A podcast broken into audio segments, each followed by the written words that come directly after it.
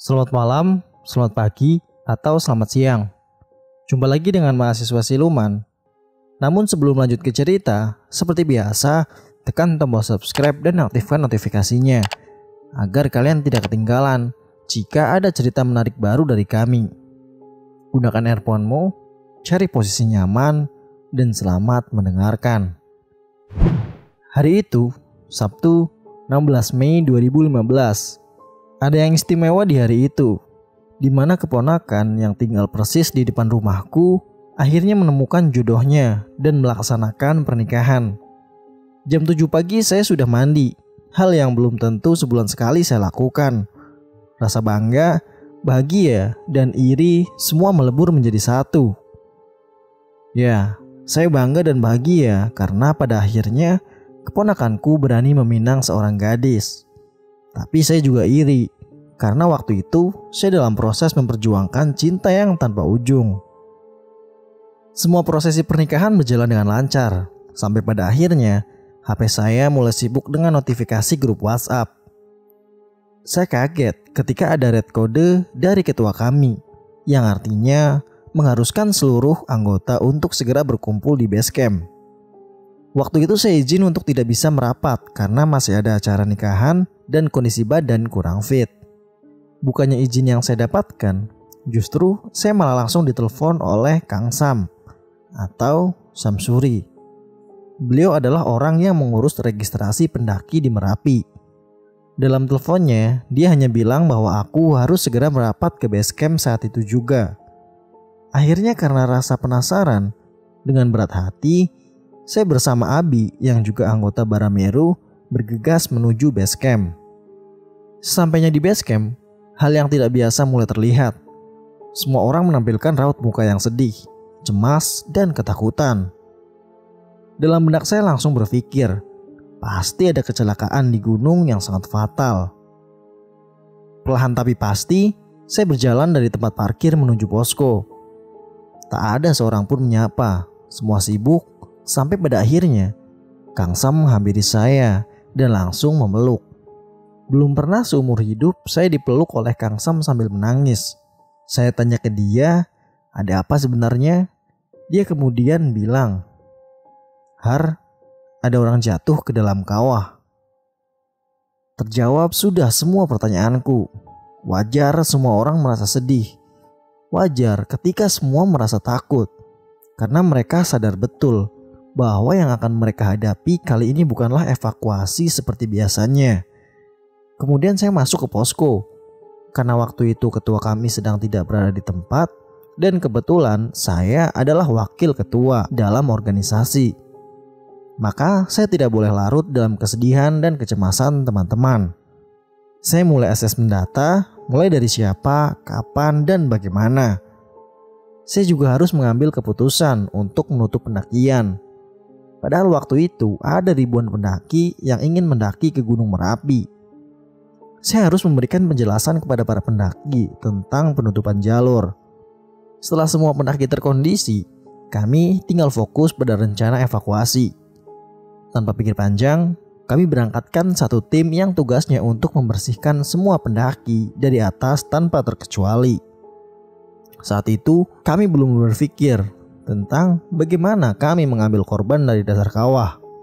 Fokus kami adalah bagaimana dengan keterbatasan SDM, kami bisa berbagi tugas. Alhamdulillah teman-teman sangat solid. Mereka sangat bertanggung jawab dengan tugas masing-masing.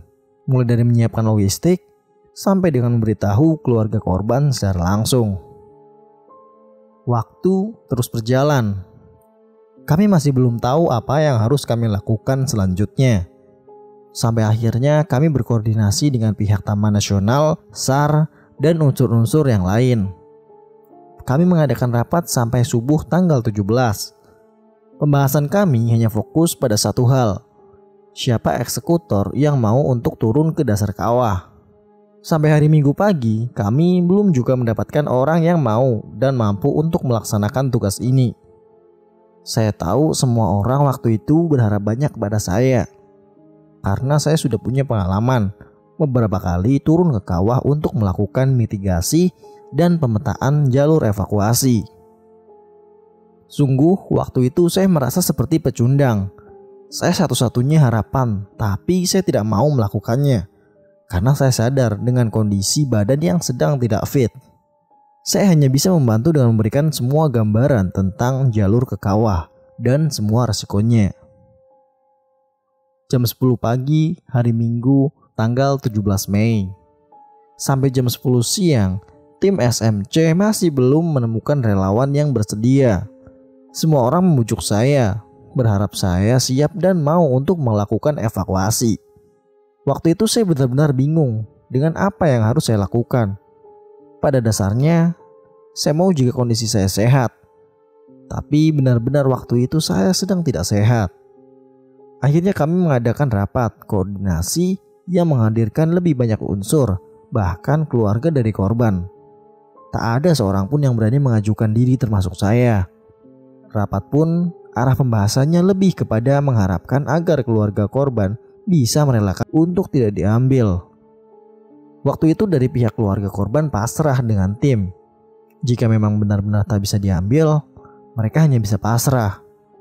Dikuatkan lagi dengan kajian oleh para ahli bahwa ini adalah misi bunuh diri.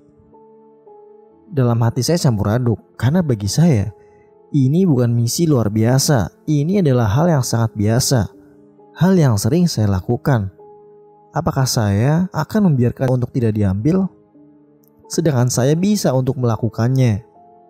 Perang batin terus berjalan, antara menjadi pecundang atau menjadi pemenang. Rapat diakhiri dengan keputusan yang mengambang. Keputusan akhir dari rapat itu adalah menyerahkan semuanya ke saya. Kalau saya bersedia, maka operasi akan dilanjutkan. Tapi kalau saya tidak bersedia, maka operasi akan dihentikan dengan hasil nihil. Waktu itu saya benar-benar tidak bisa berpikir. Kondisi badan saya juga tidak kunjung membaik. Di tengah kebingungan saya, kakak almarhum Eri menemui saya secara pribadi. Terjadi sedikit obrolan di sana. Kurang lebih seperti inilah obrolan kami. Mas Lahar, saya bisa ngobrol sebentar? Oh, bisa mas, silahkan. Mas Lahar kan pernah turun ke kawah. Boleh nggak mas, saya minta tolong. Saya nggak minta tolong mas Lahar untuk ambil adik saya kok. Saya hanya minta tolong nanti suatu saat kalau mas Lahar turun ke kawah lagi, tolong fotokan adik saya, apa pun kondisinya. Waktu itu saya tidak bisa menjawab apa pun, hanya bisa terdiam dan benar-benar merasa menjadi orang yang tidak berguna. Tapi permintaan kakak almarhum tersebut seperti menjadi tamparan keras benar-benar menjadi semangat baru. Lalu, saya menemui sahabat-sahabat saya. Saya minta dicarikan doping atau apalah yang bisa membuat saya lebih baik. Tak butuh waktu lama, ambulan dari Polres Boyolali datang. Saya dibawa menuju ambulan. Dicek kondisi badan saya yang ternyata waktu itu tensi saya sangat rendah. Dan memang kondisinya benar-benar lemah. Kalau saya nggak salah ingat, Dokpol yang memeriksa saya waktu itu namanya Pak Purnomo. Kemudian beliau menawarkan saya sebuah suntikan khusus yang biasa dipakai saat perang katanya. Akhirnya saya mau untuk disuntik. Entah berapa kali suntikan, kalau nggak salah tiga kali suntikan. Tak butuh waktu lama, obatnya langsung bereaksi. Badan saya menjadi panas dan berkeringat. Benar-benar terasa efek obatnya. 17 Mei pukul 5 sore. Setelah saya merasa kondisi saya membaik, Akhirnya saya menemui SMC dan menyatakan bahwa saya siap dengan beberapa syarat. Waktu itu benar-benar menjadi keputusan dalam keputusasaan. Saya mengajukan beberapa syarat, mulai dari peralatan, tim, dan satu syarat yang agak konyol. Waktu itu, saya bersedia naik asalkan saya ditemani oleh tim pilihan saya sendiri. Dibekali dengan peralatan terbaik, dan syarat terakhirnya, saya tidak ingin nama saya ditulis dalam daftar tim yang terlibat di lapangan. Tentu saja ini menjadi sedikit perdebatan. Secara prosedur, semua orang yang terlibat harus terdata. Tapi saya punya alasan tersendiri kenapa saya mengajukan syarat itu. Alasan saya satu hal. Ketika operasi gagal dan saya mati di lapangan, anggap saya tim ilegal yang tidak berkoordinasi sehingga SMC tidak akan disalahkan oleh publik karena dianggap telah mengirimkan orang untuk misi yang sebenarnya sudah dilarang untuk dilaksanakan. Alhamdulillah, semua syarat saya disetujui oleh SMC. Saya dan tim pun melakukan persiapan secara sembunyi-sembunyi tanpa terpantau oleh orang luar. Akhirnya SMC menelpon keluarga saya. Intinya meminta izin dan doa restu agar operasinya berjalan lancar dan semua tim diberikan keselamatan. 17 Mei pukul 8 malam. Aku, Gimar, Abi, Alip, Sony, dan seorang lagi aku lupa namanya. Kami berangkat dari base camp Barameru setelah sebelumnya packing dan beristirahat sejenak karena dari semalam kami semua belum tidur. Malam itu rasanya benar-benar berbeda ketika kami ingin berangkat. Hampir semua warga desa keluar rumah. Hampir semua relawan dan anggota Barameru yang berada di bawah seperti orang yang takut kehilangan kami. Ketika kami pamit dan meminta doa restu kepada kawan-kawan di base camp, satu persatu memeluk kami dan tak sedikit yang meneteskan air mata. Seolah-olah kami akan pergi jauh dan tak akan pernah kembali. Bagi kami saat itu, kami adalah harapan satu-satunya. Kami adalah harapan terakhir di pundak kamilah sebuah harapan dari keputusasaan mereka digantungkan. Dan kami semua yakin bahwa Tuhan akan selalu bersama niat baik. 17 Mei pukul 9 malam. Sekitar jam 9, kami sampai di pos 1 Watu Belah. Cuaca saat itu mendung tebal. Tubuh kami terasa sangat berat, tidak biasanya seperti ini. Mungkin karena kondisi fisik yang kurang fit, atau mungkin kami terserang penyakit lapar temia. Jokes ala Mas Lahar, suatu kondisi di mana tubuh kurang makanan. Akhirnya kami memutuskan untuk istirahat saja. Kami keluarkan peralatan masak dan tidur. Kami masak mie instan dan membuat secangkir kopi.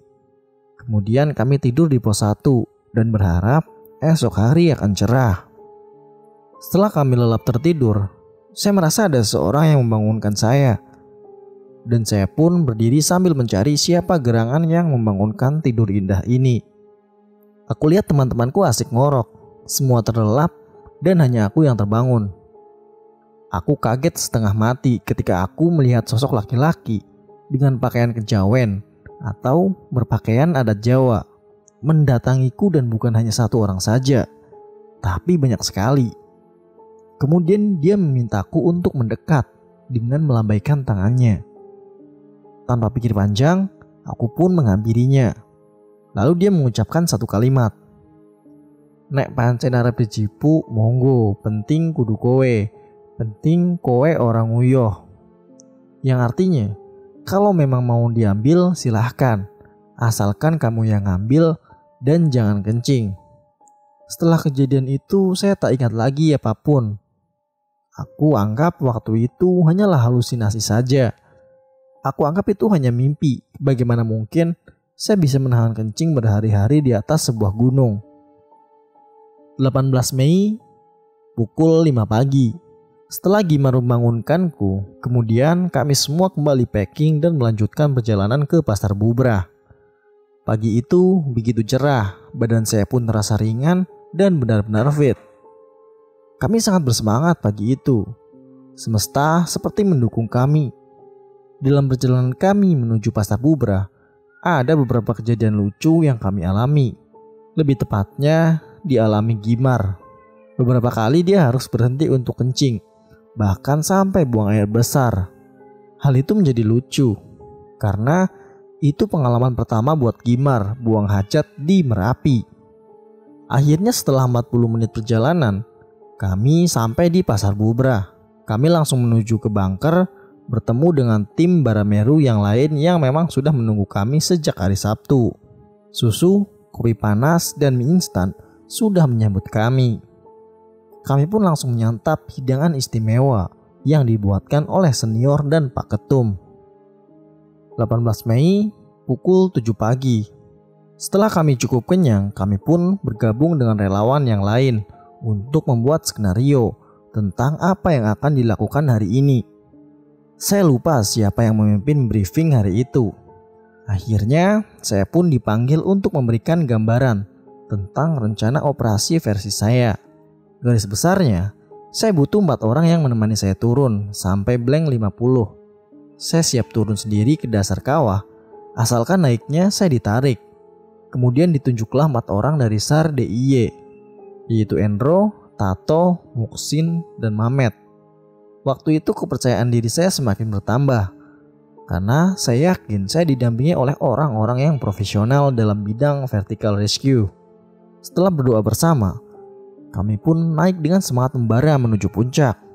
Sesampainya di puncak, kami persiapkan semua peralatan yang benar-benar asing buat saya. Saya pun menjadi orang pertama yang turun ke kawah sampai ke blank 50. Kemudian disusul oleh empat orang lainnya. Sekitar jam 9, kami semua sampailah di blank 50. Blank 50 letaknya persis di dinding Kawah Woro. Saya menamakan blank 50 karena ketinggian tebing terakhir sebelum menuju dasar kawah itu sekitar 50 meter. Teman-teman dari SAR DIY kembali memasang peralatan untuk saya pergunakan turun ke dasar kawah. Saya hanya bisa menunggu dan melihat saja karena saya tidak paham dengan teknik-teknik vertical rescue. Saya perhatikan mereka sangat terlatih tanpa harus saling bertanya. Mereka tahu apa yang harus dilakukan. Setelah sekitar setengah jam menunggu, peralatan yang akan saya pakai pun telah siap. Saya pun langsung turun ke dasar kawah. Memang bukan hal baru bagi saya, karena sebelumnya telah beberapa kali turun ke kawah lewat jalur yang sama persis. Sesampainya di dasar kawah, saya dipandu oleh tim yang dari puncak. Mereka membuatkan lintasan imajiner buat saya. Saya seperti orang yang mencari harta karun dalam film-film kartun. Saya harus berjalan maju sekian langkah lalu belok kiri atau kanan. Hal itu dilakukan untuk menghindari ranjau yang suhunya ratusan derajat. Alhamdulillah dari Balai Penyelidikan dan Pengembangan Teknologi Kebencanaan Geologi atau BPPTKG meminjamkan alat untuk memantau suhu dari atas puncak Merapi. Saat itu sangat dibutuhkan kerjasama tim yang kuat, karena kita tak pernah tahu apa yang akan terjadi. Komunikasi dengan Mbah Jai terus saya lakukan untuk menemukan titik yang sudah terpantau dari puncak lewat binokular. Saya diarahkan harus berjalan ke arah mana. Alhamdulillah, cuaca saat itu sangat cerah. Jadi saya bisa leluasa berada di dalam perut Merapi. Hampir satu jam lebih saya berputar mencari keberadaan Eri Yunanto.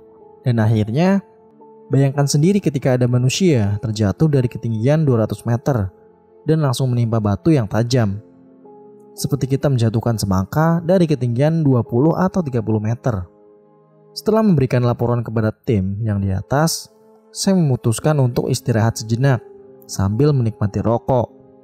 Waktu itu, logistik yang saya bawa hanya satu botol teh pucuk dan sebatang coklat yang dikasih oleh sahabat saya ketika saya akan naik. Saat itu yang ada dalam pikiran saya hanya sebuah penyesalan. Kenapa ini harus terjadi? Kenapa harus ada korban? Kenapa peringatan saya tidak dihiraukan? Ya, tanggal 6 Mei atau 10 hari sebelum kejadian, saya membuat sebuah postingan di Facebook yang isinya adalah peringatan kepada pendaki agar tidak ke puncak Merapi karena sangat berbahaya dan ternyata 10 hari setelah postingan yang sempat menjadi bahan bully untuk diri saya karena dianggap terlalu berlebihan menyampaikan tentang bahaya puncak Merapi tersebut. Merapi seperti ingin membuktikan bahwa perkataan saya bukan hanya sebuah imajinasi yang berlebihan. Di tengah lamunan saya, kembali saya mengalami hal yang tidak masuk akal.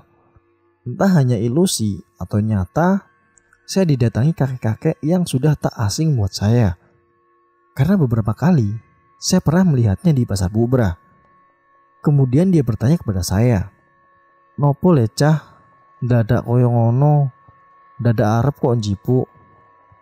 Mustokoku di ida-ida, ben rasa kok jipu, ben iso nge pepeling. Yang artinya, kenapa anak kurang ajar seperti itu harus kamu ambil? Mahkotaku diinjak-injak, sudah tidak usah diambil biar bisa dijadikan peringatan. Lalu aku menjawab, Pengapunten mbah, melas keluargane wonten ngandap nenggo. Kulo nyuwun belilah panjenengan, eri badhe kulo bekto wangsul. Yang artinya, Mohon maaf mbah, kasihan keluarga korban menunggu di bawah.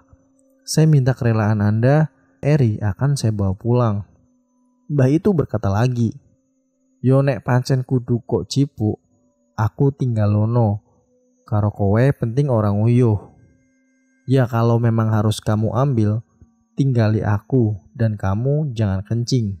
Merapi kui dudumung tumpukan watu karo lemah. Merapi kui rogo. Rogo ki ono sukmane. Rawatan nek ora pengen ciloko. Sopo cidro bakal ciloko. Sopo sing tresno bakal kamulyan. Merapi itu bukan hanya sebuah tumpukan batu dan tanah. Merapi itu raga dan setiap raga punya sukma. Rawatlah jika tak ingin sengsara.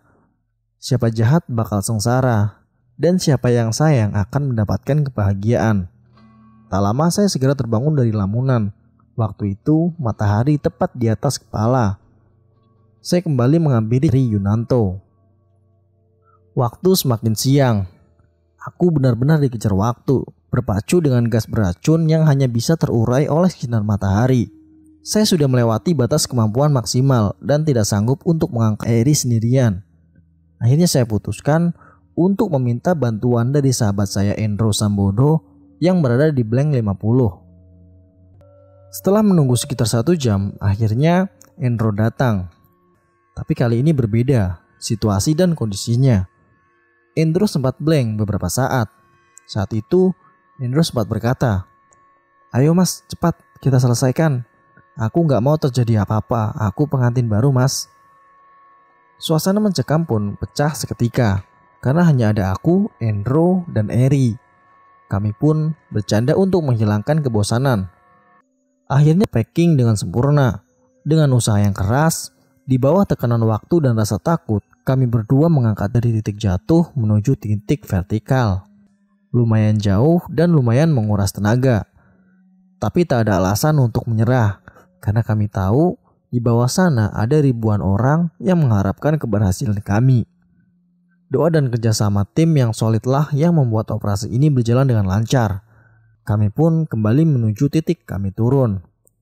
Dalam perjalanan kami menuju titik untuk naik, saya jadi ingat dengan sosok yang menemui saya dalam lamunan tadi, bahwa dia minta untuk ditinggali. Mungkin ini yang dia inginkan. Akhirnya, kami pun menguburkan bagian yang tertinggal itu sembari berdoa kepada Allah. Semoga ini adalah kejadian pertama dan terakhir kalinya. Kami lanjutkan ke titik penjemputan.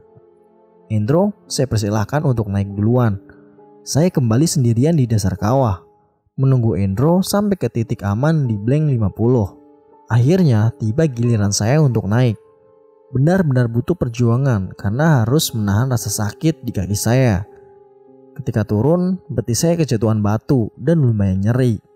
Tapi rasa sakit itu saya abaikan karena ada hal yang lebih penting daripada sekedar menuruti rasa sakit. Setelah saya sampai di atas blank 50, kami berlima sama-sama mengucapkan puji syukur karena kami masih diberi keselamatan. Dan karena waktu yang semakin sore, kami putuskan untuk segera naik ke puncak. Kami tidak mau kemalaman di dalam kawah Merapi karena kaki saya cedera, saya mendapatkan giliran pertama untuk naik. Baru kemudian disusul oleh empat orang lainnya. Dan ingat juga waktu semakin sore, sedang Eri masih menggantung di tengah-tengah dinding kawah Merapi. Saya menjadi orang pertama yang sampai puncak. Waktu itu hanya ada rasa syukur. Hanya ada rasa haru, ternyata di puncak sahabat-sahabat kami sudah menunggu dengan penuh kekhawatiran yang jelas terlihat di wajah mereka. Satu persatu mereka memelukku, mengucapkan selamat atas keberhasilan ini. Rasa haru pun semakin menjadi dan tak terasa air mata ini pun menetes. Dalam hati saya berkata, Oh Tuhan, terima kasih engkau anugerahkan sahabat-sahabat yang menemaniku dalam suka dan duka. Berikanlah mereka panjang umur dan kebahagiaan. Amin. Setelah kami berlima sampai di puncak, kami pun langsung turun. 18 Mei pukul 6 sore. Akhirnya kami pun kembali ke pasar bubrah. Meskipun dengan menahan rasa sakit di kaki, tapi seakan semua rasa sakit itu hilang oleh canda tawa teman-teman di pasar bubrah. Segelas kopi panas dan mie instan sudah menunggu kami. Setelah kami makan, saya mengeluarkan sebungkus rokok jarum super. Saya bagikan satu-satu kepada mereka. Kami pun joinan rokok, bergantian menghisap sambil bercerita tentang segala yang terjadi di dalam kawah. Setelah rokok habis, ada yang bertanya, "Kenapa rokok saya jadi jarum super?"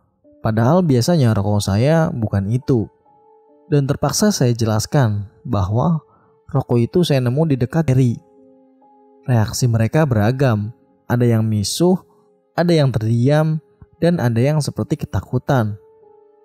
Benar-benar lucu waktu itu, kami bisa tertawa lepas dan sejenak menghilangkan semua rasa penat. Setelah lelah kami sedikit terobati, kami kembali membahas tentang skenario pengangkatan untuk esok hari. Sayang, rasa sakit di kaki tak berujung hilang, bahkan tambah sakit. Saya pun meminta izin untuk turun duluan dan tidak bisa melanjutkan operasi untuk esok hari. Alhamdulillah, teman-teman mengizinkan saya untuk turun duluan malam itu juga.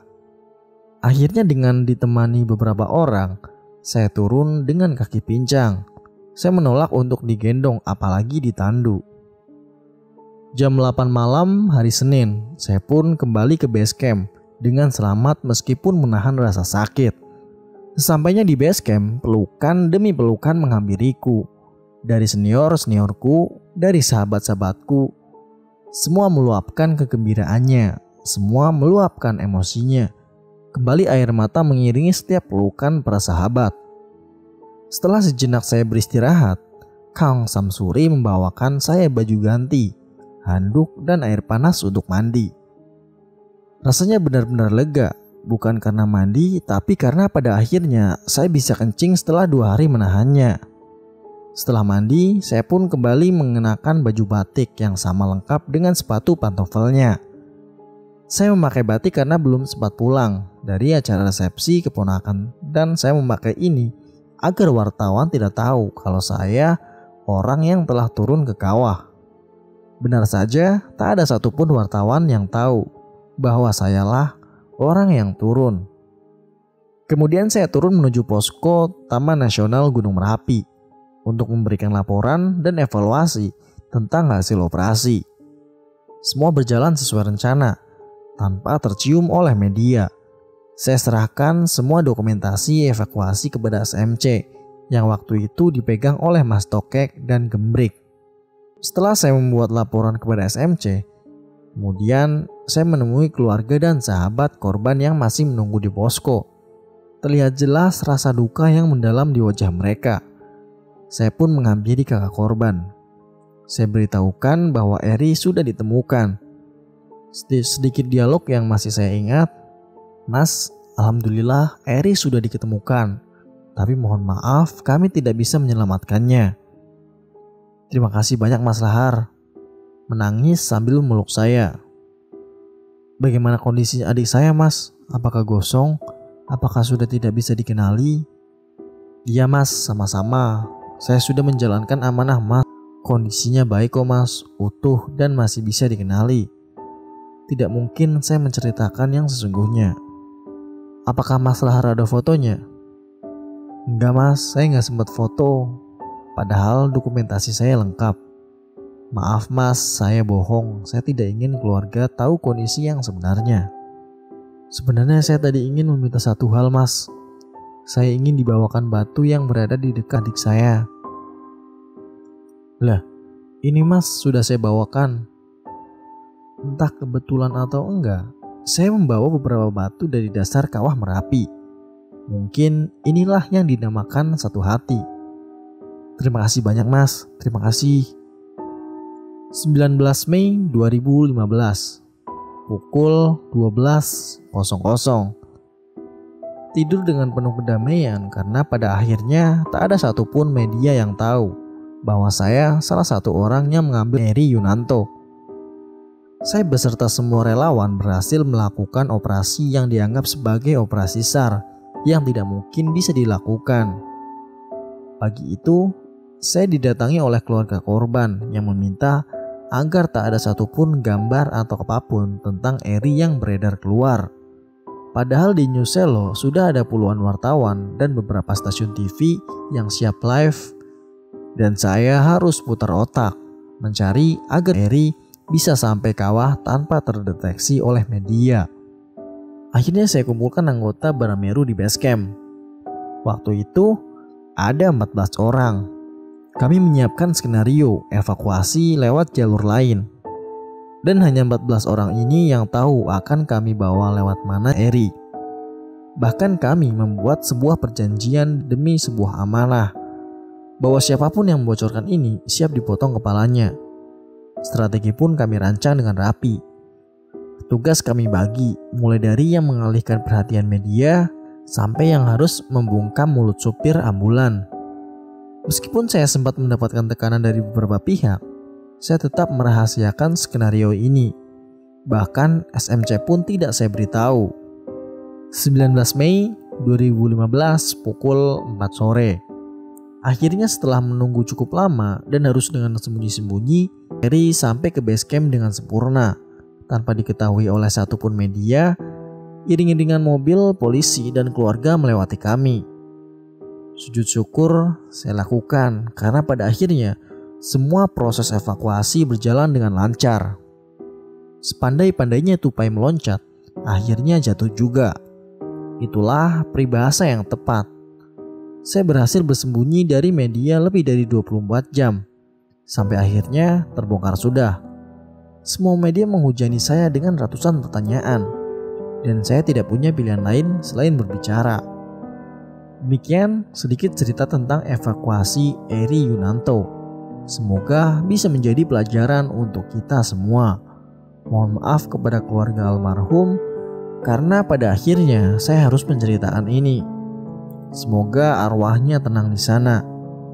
Buat kalian di sana yang menganggap kami hanya mencari sensasi dengan melakukan misi ini, sungguh tak ada niatan tersebut. Kami melakukan ini karena kami merasa kami adalah manusia. Satu orang terasa banyak, jangan tambahkan lagi jiwa yang mati sia-sia.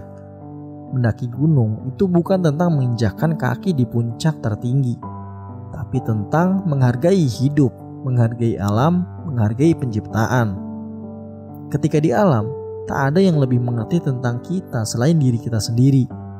Ketika di alam, hanya ada tiga hal yang pasti: kita, alam, dan Tuhan.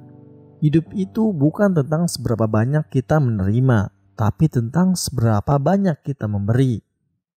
Jadi begitulah kisah evakuasi almarhum Eri Yunanto, Gunung Merapi tahun 2015. Bakat Setiawan, Ed Laharbara. Buat kalian yang punya cerita menarik seputar horor atau penakian, bisa kirimkan ke email yang ada di deskripsi atau DM di Instagram at mahasiswa siluman. Sampai jumpa di video kami selanjutnya. Salam lestari, mahasiswa siluman.